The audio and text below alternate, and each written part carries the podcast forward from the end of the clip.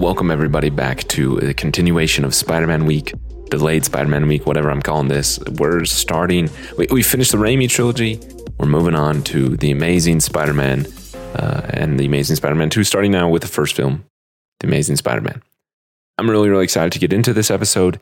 If you would like to win a digital copy of Spider-Man Homecoming, stick around after Two Cents when I'll give you the details of it. Let's get started with the first segment here, Two Cents, which is completely spoiler-free and happens pretty quickly.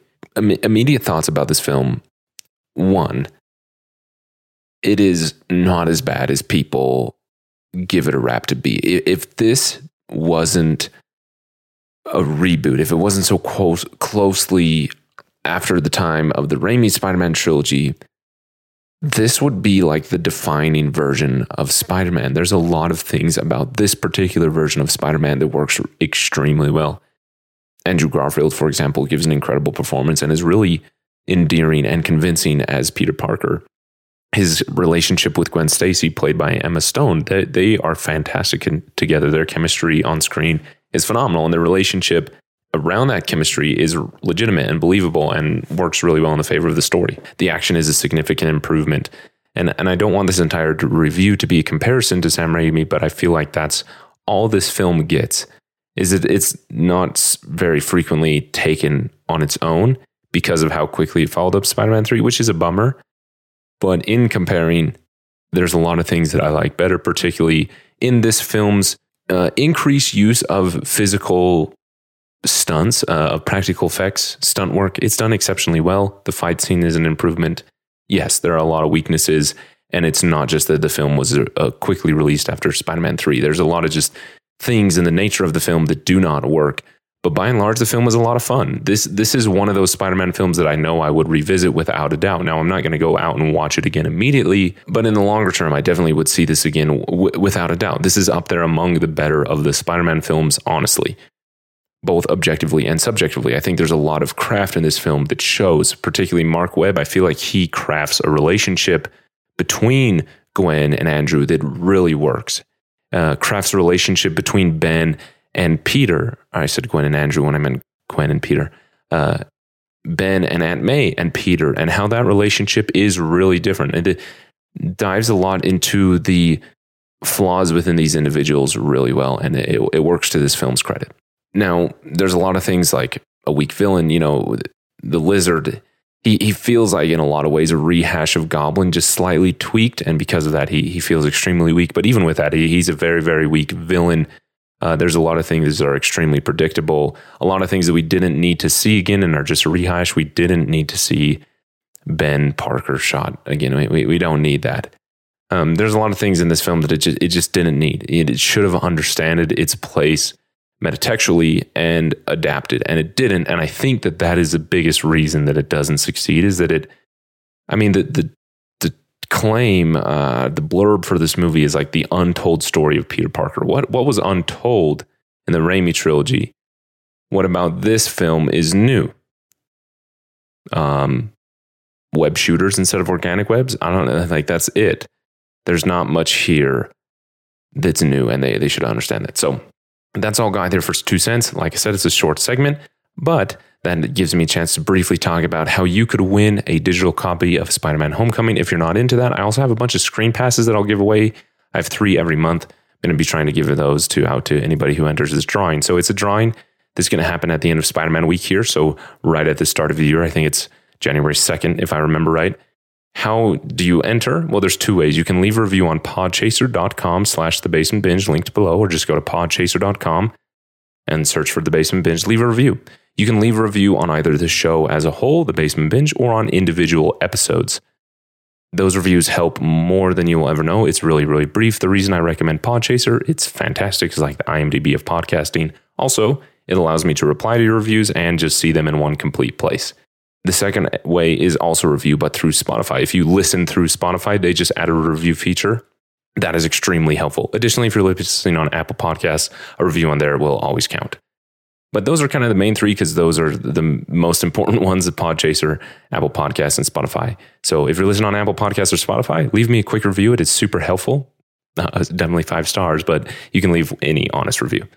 I would appreciate a five-star review, though. Uh, just jokes aside, if you're not, not on one of those sites, podchaser dot com is a great, another great place. But like I said, at the end of this, it's drawing for Spider-Man Homecoming, a digital copy of that for you to own.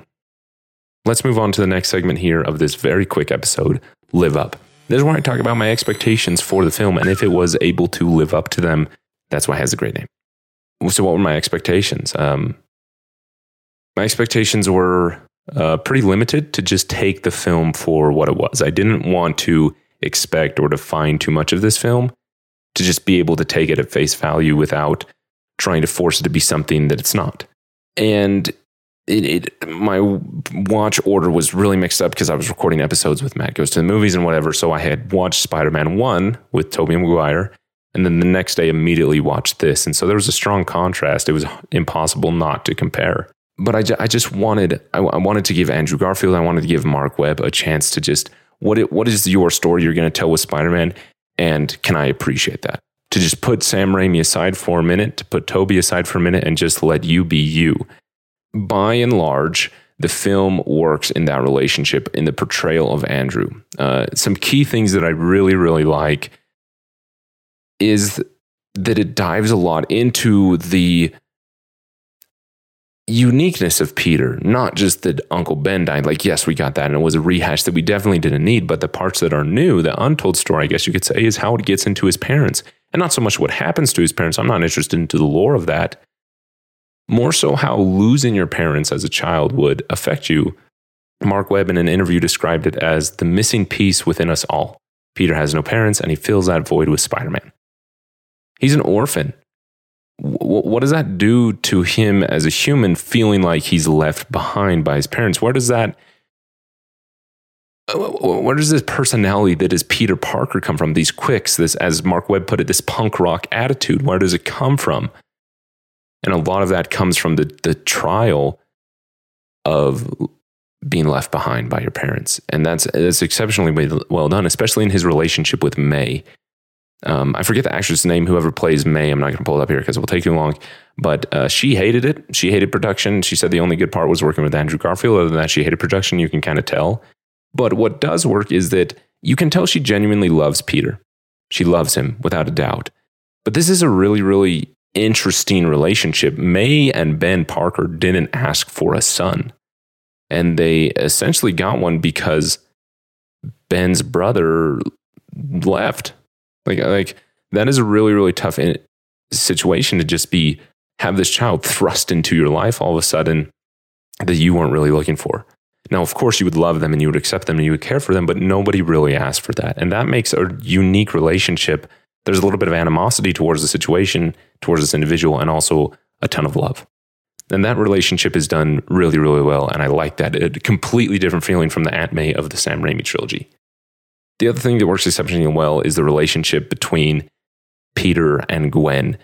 Their chemistry is unlike anything M J and Peter had before, in that it feels a lot more organic. It, uh, she's not a damsel in distress anymore. Gwen is the one who comes up to Peter. Gwen is the one who talks to him. Peter is a bumbling idiot. He can't even get three words out, but they make it work. And, and their funness together, their lighthearted nature together is, is what really, really works in the relationship, and how that drives Peter in new ways.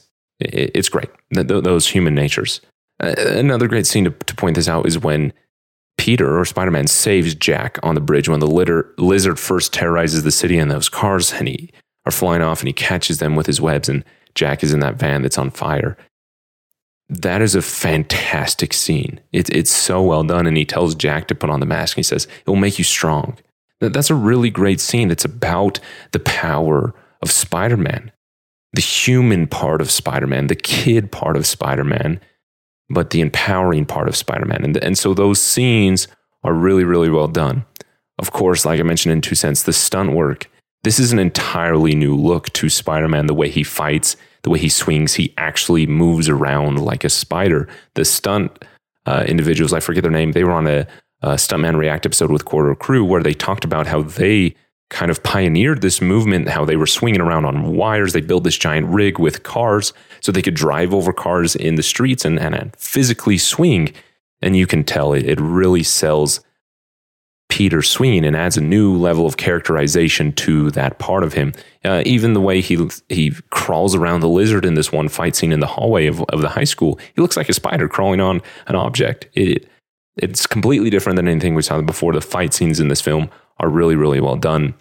The physical stunt work, uh, the practical effects, uh, Andrew's physicality and the new suit. I love the look of this suit. It feels very, very real. Now, how did he get it? I don't really know, but it's a sweet suit uh, and it works. So those parts I really, really like about the film. Of course, Emma Stone, she's fantastic. Love her as well. Now, the film has its problems. Again, to com- take it completely on its own from Sam Raimi, it has its problems in the way that Lizard is a really weak villain. Out of nowhere, he goes from being a mentor to someone who's just a psychopath. Like, I can understand trying to replace your arm. To finish that quote I shared earlier from Mark Webb, he says, Kurt is not as strong as Spider-Man on the inside, but he wants to get back his arm to fill that void, and essentially he becomes a big bully. So just like Peter, he's looking to fill his void, and he fills it with the Lizard and becomes a bully. And, and that part I get. You know, be just being a bully, but but then wanting to turn the entire world or city into lizards is very weird. Uh, comes out of nowhere. It feels like they kind of took a note what they did with Green Goblin. They have like this voice, this scene where he's there's like this voice in his head, and suddenly like a lizard voice with that skin behind his ear. I, I don't know. It, it's really really cheap. That hey, we need our bad guy to do something bad so we can have a climax. Uh, let's just have this voice in his head that tells him he needs to do something ridiculous, and it, it really really does not work. Of course, the other way we all know is is that as much as you want to separate it from this, metatextually, Ben Parker did not need to die. We did not need to see it in this film. Take that away, even take that meta level away, and it still just doesn't work. It, it just does, it lacks that punch that it had before. And I think it's because they they knew what had come before, and they they. I mean, there's this scene where Ben kind of dances around the with great power comes great responsibility, and like almost like he had said it, but he's not going to say those exact words. It just doesn't work. It, you don't have to say those exact words, but trying to dance around what came before and respect it is a great thing. But in this film, it's a fault because it takes away the power of your own scene. And so there's just a lot of, of that that just weighs the film down a lot. Um, I want to sing praises to this film because I feel like people forget about the good things about this film and how this film really changed Spider-Man physically and their portrayal of the action and the swinging and as the high schoolness of him. This film gets all of those really, really well. So did it live up to my expectations? Yeah, kind of. It It's a mixed bag. There's parts of it that really, really don't work at all and drag down the film a lot and bring it to really low lows. There's other parts of the films that are great. It doesn't really have the high highs, so it ends just kind of being eh. But those moments of work, they work well. That brings us very quickly to the last segment of these short Spider-Man Week shows. Least and likes. My least favorite scene and my favorite scene. My least favorite scene, without a doubt, I kind of mentioned it earlier, is that scene in the sewers where Doctor Connors is turning and suddenly being motivated to turn the whole city into lizards. The voice in his head, it, it, it really doesn't work at all. It feels very weak on an individual, personal, you know, character motivation, bad or good. It just, it just doesn't work at all in the film. And it just, it, it feels very, very forced.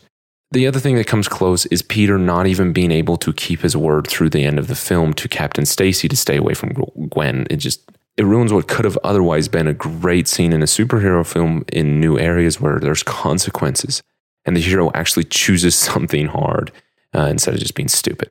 Yes. Uh, it's Gwen Stacy. We were going to go that direction, but I wish we wouldn't have gone this way. We we could get to the same destination and take a different route, but alas, I wasn't in charge of the writing. Okay, so what did I like? What's my favorite scene? There, there's a few that I could point out. Um, the biggest one, the, all the swinging scenes are fantastic. The new camera angles, the the very visceral feel of it, and the the culmination of that to me is that crane scene.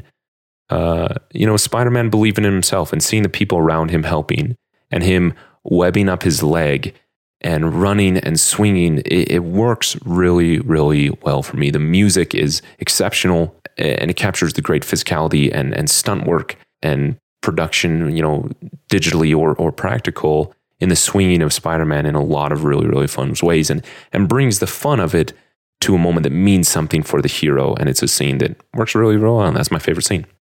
So obviously, what I have to say about this film is pretty brief, and I think that that is kind of a perfect encapsulation of the film, is that, yeah, there's some a few things to say about it, parts that don't work, parts that do work. Okay, let's move on. And then that's really what it feels like. It feels like that historically and what happened in pop culture, and also just the, the way the film works. It it it is very forgettable. It's very quickly to move on from, but there are those good moments of it. That, without a doubt, the best part is Andrew Garfield as Spider-Man. To me, Andrew Garfield is quickly becoming my favorite version of Spider-Man. He plays him in a way that's really different from the others. Of course, each one of them played their version of Spider-Man very uniquely, but there's something about Andrew Garfield that his performance just grabs me in different ways than the others ever could, and I, I love Andrew Garfield for that. So that's The Amazing Spider-Man one.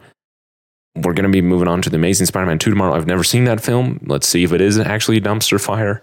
Either way, I'm excited. Thanks for joining me here back again for Spider-Man Week, even though it was delayed. Once again, this is The Basement Binge. My name is Harrison, and that's all for now. Ciao, ciao.